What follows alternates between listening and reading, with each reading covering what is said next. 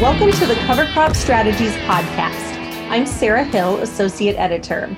Today's program is brought to you by Yetter Manufacturing. I'd like to take a moment to thank Yetter Manufacturing for sponsoring today's episode. With a tradition of providing farmers solutions since 1930, Yetter Manufacturing Company is your answer for tools and equipment to face today's production agriculture demands. From many different designs of planter attachments for the different planting conditions you face, to several options of equipment for placing fertilizer and products to meet harvest time challenges, Yetter delivers the return on investment and tools to meet your equipment needs and maximize inputs. Find solutions to your challenges today at yetterco.com. That's Y E T T E R C O.com. Today, I'd like to introduce Daniel Olson, a grower and dairyman from Lena, Wisconsin. Daniel will be one of our speakers for the upcoming Spring 2021 National Cover Crop Summit. Today, he'll be discussing his transition to cover crops and how he uses them on his operation.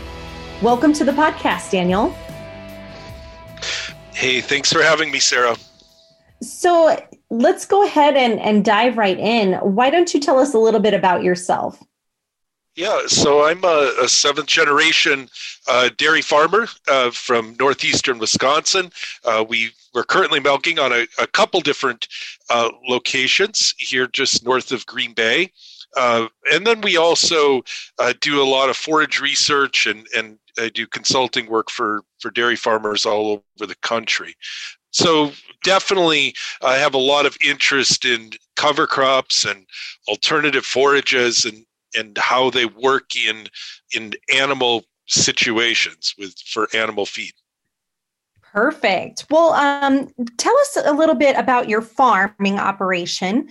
Um, how long have you all been dairying? You mentioned that you're an eighth generation farmer. That's pretty impressive. Yeah. So um, the original home home farm we there's been Olson's here since the 1800s. Uh, so we're milking on two locations right now, uh, and uh, it, we farm something like 1,200 acres, primarily uh, primarily forages. We do a little bit of grain production uh, just for the dairy, but uh, primarily forage rotations and you know corn and and cover crops. The home dairy is more of a grazing based uh, type dairy, and the new farm we call it, which is a uh, is more of a research farm. So we uh, can do uh, nutrition research and other things there if we want to, um, but it's kind of an important part of our other the consulting work and other things we do. So we needed a place where we could kind of work on unique ideas, and we have a, almost 200 cows there. Okay, so between the two operations, how many acres are you are you talking? Yeah, about twelve hundred or so, um, and then we do some other. You know, we might we we do some haying and things that are for just cash cropping. Uh, that that we have some land farther away, but with these dairies, uh, we use about twelve hundred acres, uh, primarily for the for the dairies, uh, and then we also do some heifer raising and, and have some other uh, kind of side ventures here. And then, of course, the the research plots and stuff take quite a bit of quite a bit of time in the summer to just data collection and and that kind of thing. Absolutely. So, do you milk Holsteins or um, other breeds of dairy animals, or or is it just the black and whites? Yeah. Uh, well, a little bit of everything. So the the home dairy uh, is primarily crossbreds. So we do have some Holstein influence uh, uh, and Jersey, but using a lot more heavy breeds right now. So uh, a lot more, a lot of Fleckvieh um, uh, into those crosses. Uh, at the new dairy, it's been uh, primarily uh, purebred registered Holsteins and Jerseys. Uh, like I said, one of the the things I was interested in was was having groups of animals that were maybe more representative of of what uh, some of my dairies that I work with were using. So, uh, but we have recently uh, added some more crossbreds too, um, and so we we are going to have more of like a ProCROSS group uh, of animals there as well that see how they adapt to different forage systems. Okay. So talk us through how long you've been using cover crops. What convinced you to get started trying covers? So, you know, there's certainly uh, you know, there's certainly soil health benefits. Uh, one of the things that we struggle with in our part of the state is water infiltration, uh, drainage uh, is a challenge, and and we farm a lot of land that isn't tiled and, and has some challenges with with uh, too much water or just a lack of of drainage, and we felt that cover crops could really help us in that part of it. Uh, in and, we started really noticing differences there in, in soil texture and, and health. But probably more than anything, because we have a lot of cattle, was we were looking for cover crops and that would help uh, add tonnage and add value, things that we could actually feed. Thankfully, a lot of the cover crops, the things that we use, um, like winter small grains or or uh, full season annuals and, and, cocktail mixes and things. A lot of those things make excellent dairy quality feed, especially if you, you know, do a good job with variety and, selection. So it was a way for us not only to improve a lot of our you know, soil health and, and some of the other things that, that we had prioritized, but it also allowed us to create and grow a lot of good, you know, dairy quality feed on our farm. So those two elements really drove us there. We've been doing cover crops on some level. I mean, if, if for probably uh, about 12 years now. You know, we started with um, doing some interseeding of legumes and things into corn um, and winter small grains like cereal rye and triticale. Uh, but we've moved to tightening up and, and making our rotations look a lot different. And so we're able to get more full season covers growing in between uh, years of corn. And so our strategies have large have really evolved over time. Uh, in our part of the state, we have, you know, when you get into the upper Midwest, we have limited growing days, and and one of the challenges that farmers face is is getting you know having windows to get those actually planted and have them do something. You know, so often our falls, by the time we get our corn harvested, especially for grain, uh, there's just not really a good opportunity to get something growing in the fall. And and so you know we've looked at ways to for with interseeding and things and uh, with really you know I would say really you know mixed success.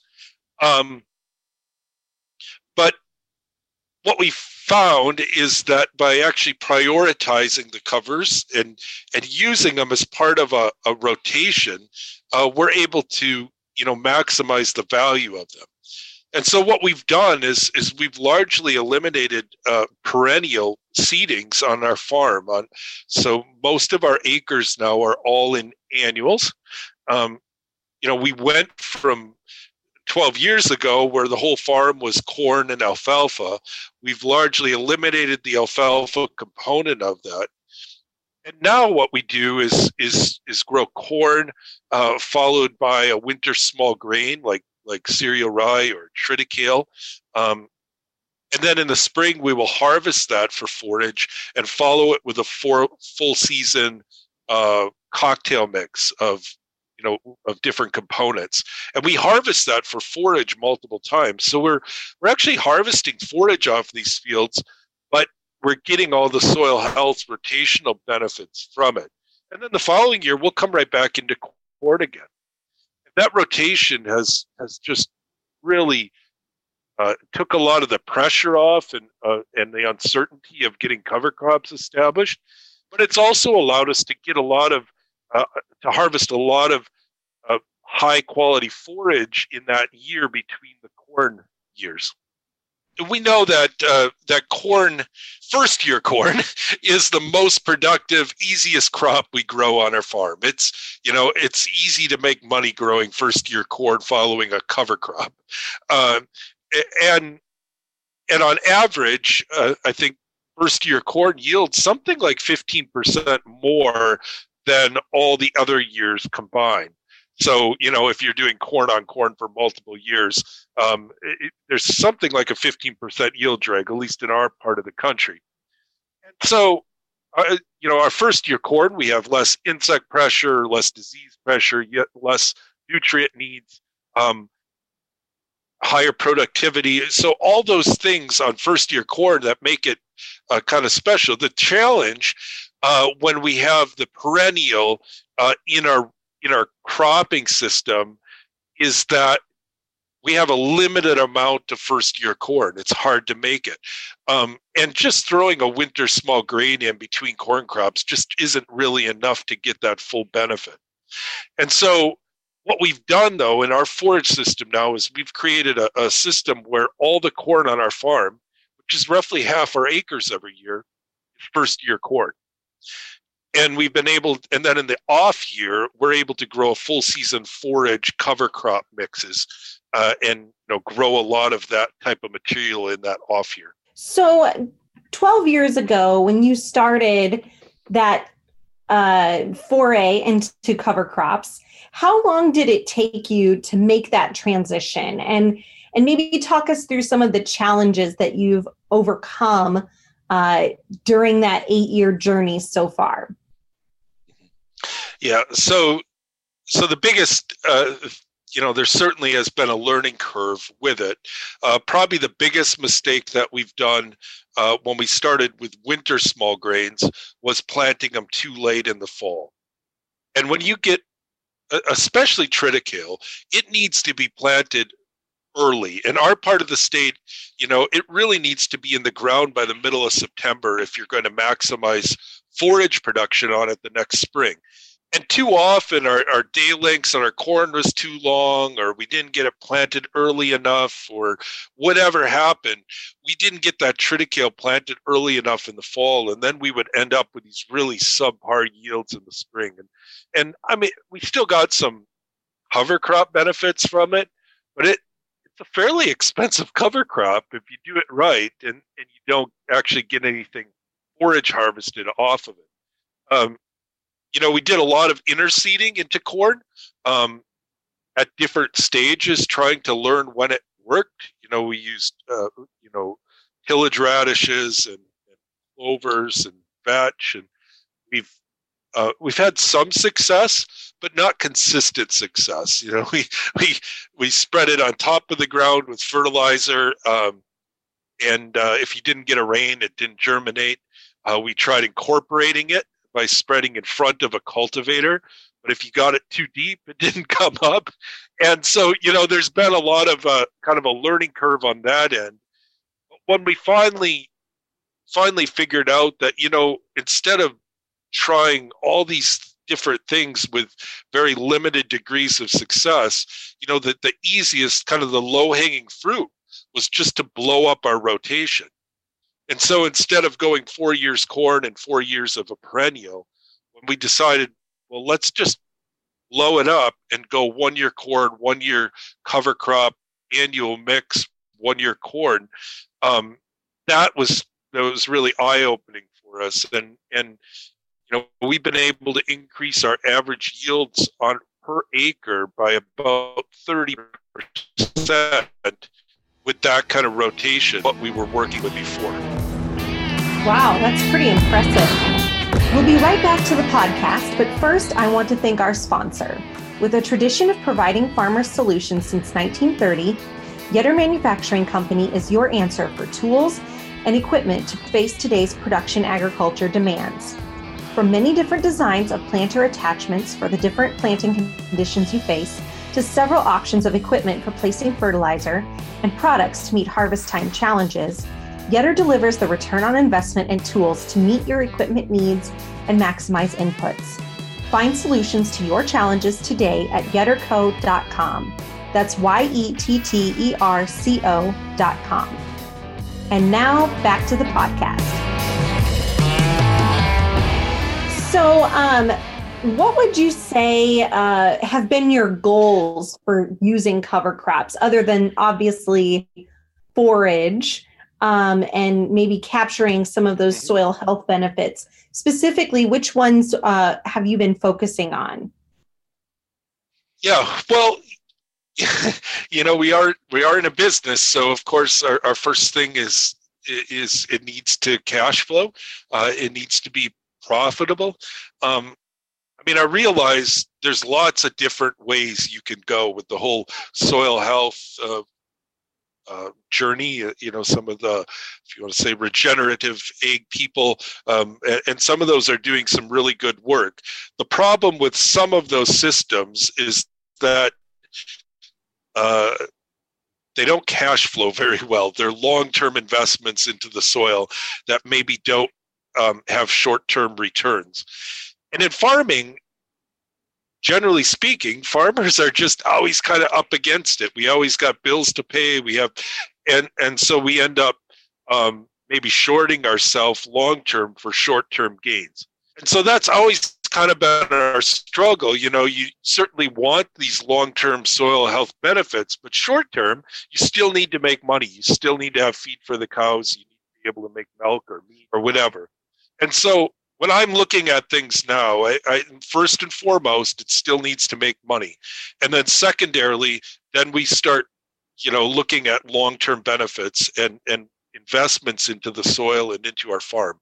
Um, but I think, I think more than anything, you know, we have to make sure we're still in business. You know, when you're a, a, a seventh or eighth generation farmer, there's there's this. Uh, I guess you call it generational pressure um, you know, if if your great grandpa made it through the Great Depression, well, um, what's wrong with you? you know, um, and so there's this kind of pressure that hey, if they all did it, all these years, all the different challenges they faced, that you better be able to do it too. And and so I think you know we certainly want to look towards the future. I have a I have uh, we have a large family coming on. I have um, some boys that are are interested in farming and things. So we we certainly want to have a farm and soil that's that's good for them to, to pick up and, and take on but we have to get there first. And so first and foremost uh, they need to make money. They can't we can't take a huge uh, penalty hit on yield and crops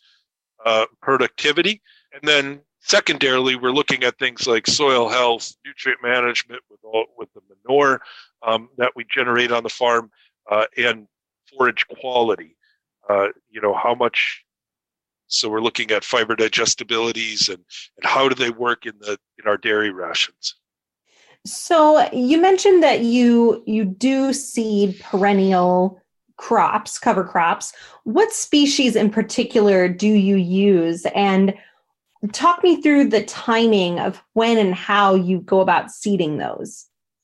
There's perennial forages and those could be anything like uh, you know alfalfa or clovers or or perennial gra- cool season grasses like tall fescue or meadow fescue, orchard grass, festulolium. And I still have a few fields. We still have some fields of, of perennial grass clover mixes here. We've largely eliminated the alfalfa. We don't have any alfalfa on our farm right now.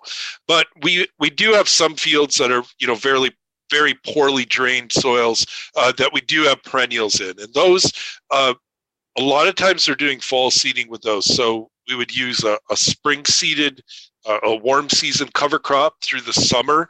Generally, you know, a BMR sorghum sudan, maybe a little bit of a, a hybrid brassica, and we'll take that. We'll grow that June, July, and then in August sometime, when it's usually dry enough to seed a perennial, uh, we will go ahead and do that.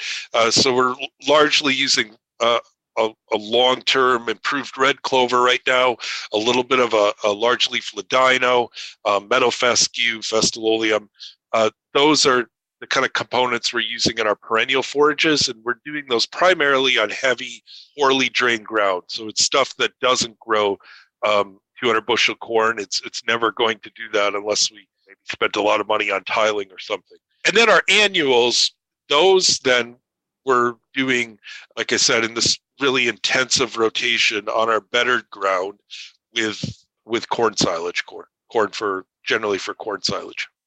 You mentioned which species for the annuals are you using? Yeah.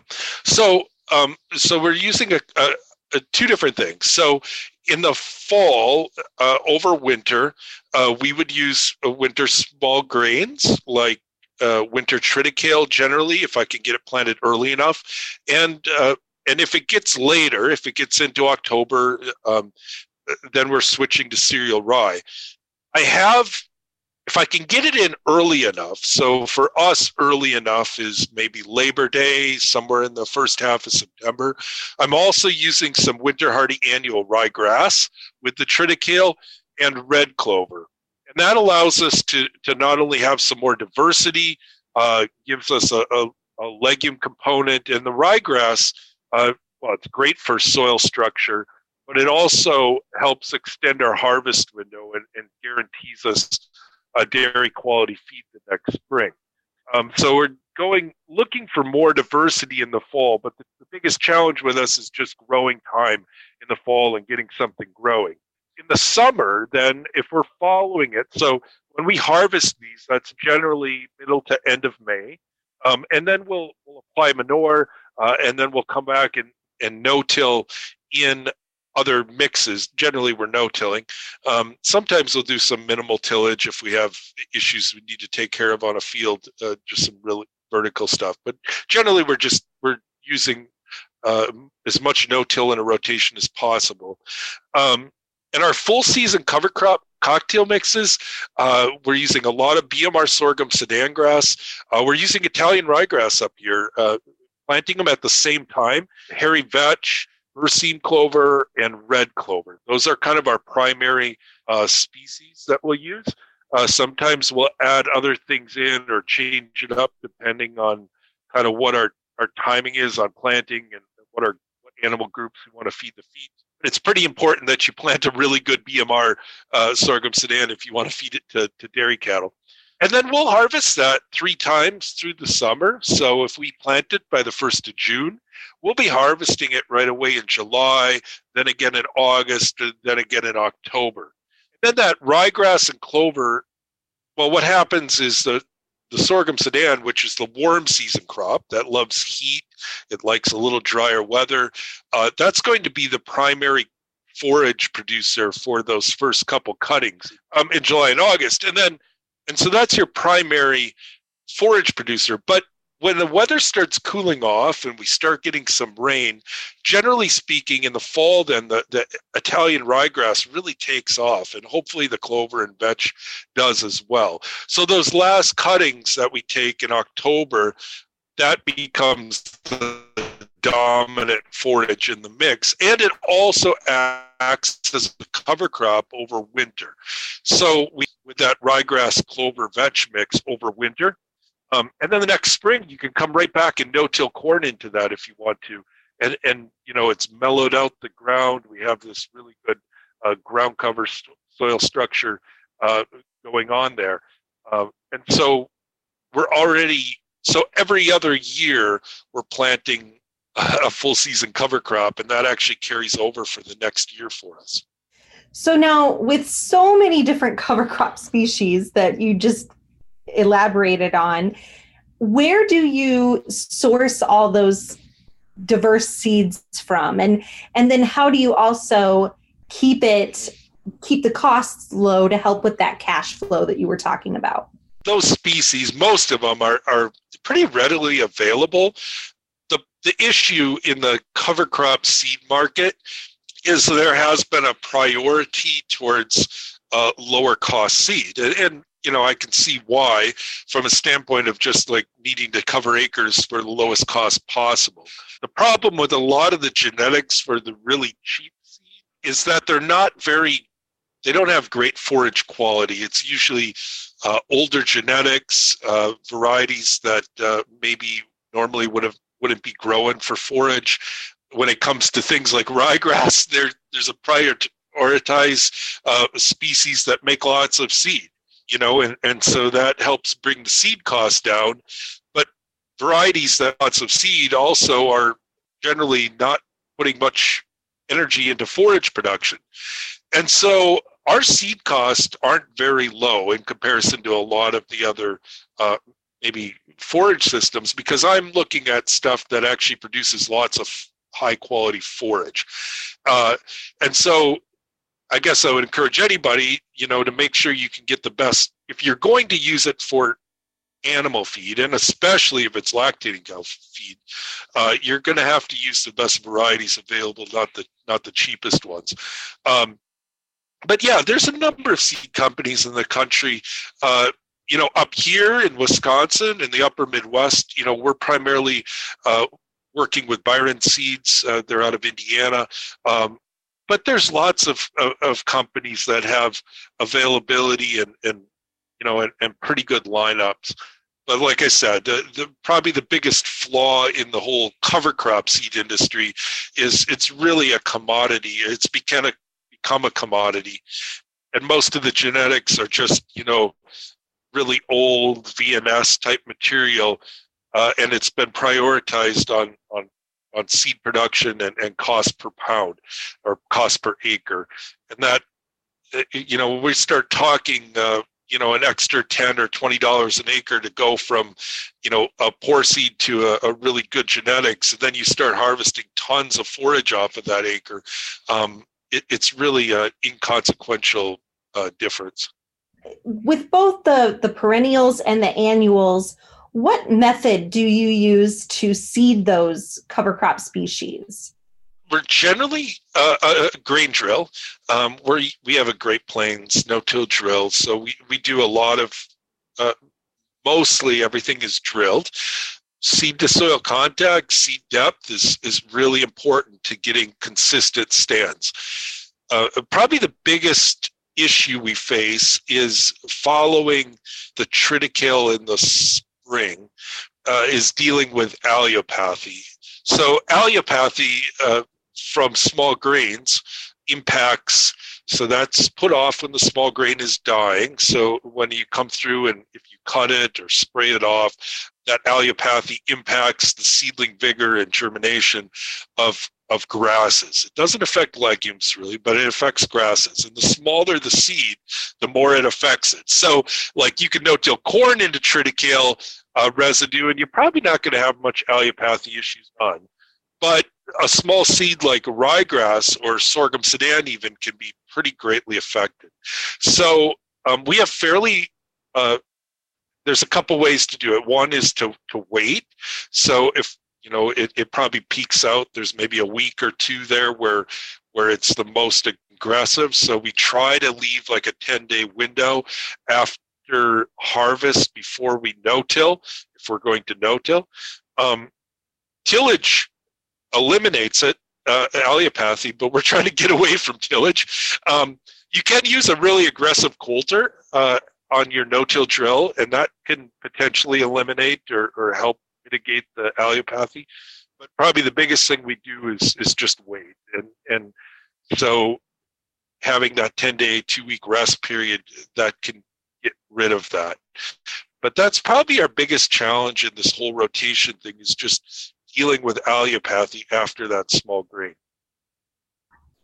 Definitely.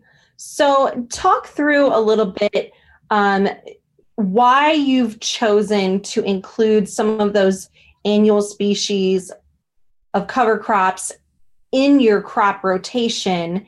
And are there any other species that you're considering um, adding to the mix in the future?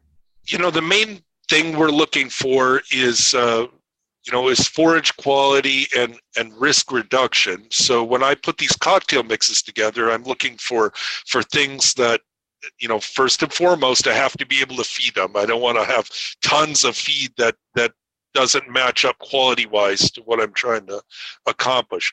So that's probably first and foremost. And then secondarily, I'm looking for things that help with risk reduction. You know, where we are in the upper Midwest, it seems like we never have what you'd consider a, an average year. You know, we're either we're either cold and wet, or we're you know kind of hot and dry, or um, seems like weather has been a lot more variable lately, where uh, you know our precipitation levels might be not that much different than normal, but it's coming in really large rain events and then dry periods. Um, and so what I'm trying to do is is build uh, these forage you know mixes or systems that have some resilience to them so that if we get a hot dry year well at least we have sorghum sudan that likes that kind of weather or if it gets we get a cold and wet year like we did in 19, well, at least we have ryegrass and clovers that love that kind of weather. So it kind of pulls our floor up on our production system. Um, as far as things that I'm interested in, uh, I'm starting to use a lot more photoperiod sensitive sorghum sudan, which is a more of a full season type single cut type material. Uh, we're using a lot more of that with our heifers and dry cow uh, diets. Uh, amazing amount of feed um, and a single cut system. Uh, so we're using uh, that a lot more of that material, and we're also I'm really excited about BMR Pearl Millet. Uh, that's a relatively new thing. It's probably only been the last five years or so that that's been available um, in the U.S. But it uh, it does take a lot of heat to do well, and and we don't consistently get enough heat in our part of Wisconsin to make it to make it work. So I'm still looking at, at ways to get more of that growing because it's amazing quality feed and and I'm kind of intrigued by it. But I think it's probably going to be more of a, a southern thing where it's going to work better um, in the maybe southern Midwest or, or farther south. Um, I'd like to thank you so much for joining us today, Daniel. That is all the time that we have for today. Once again, I want to thank Yetter Manufacturing for sponsoring today's episode. Find solutions to your challenges today at yetterco.com. That's Y E T T E R C O dot com. For all of our listeners out there, be sure to look for more information about the upcoming Spring 2021 National Cover Crop Summit. Daniel will be joining us at the Cover Crop Summit as one of our featured uh, grower speakers. So we're very excited to hear more from him about um, cover crops and how he uses them in his operation. For more information about all things cover crops, visit us online at covercropstrategies.com.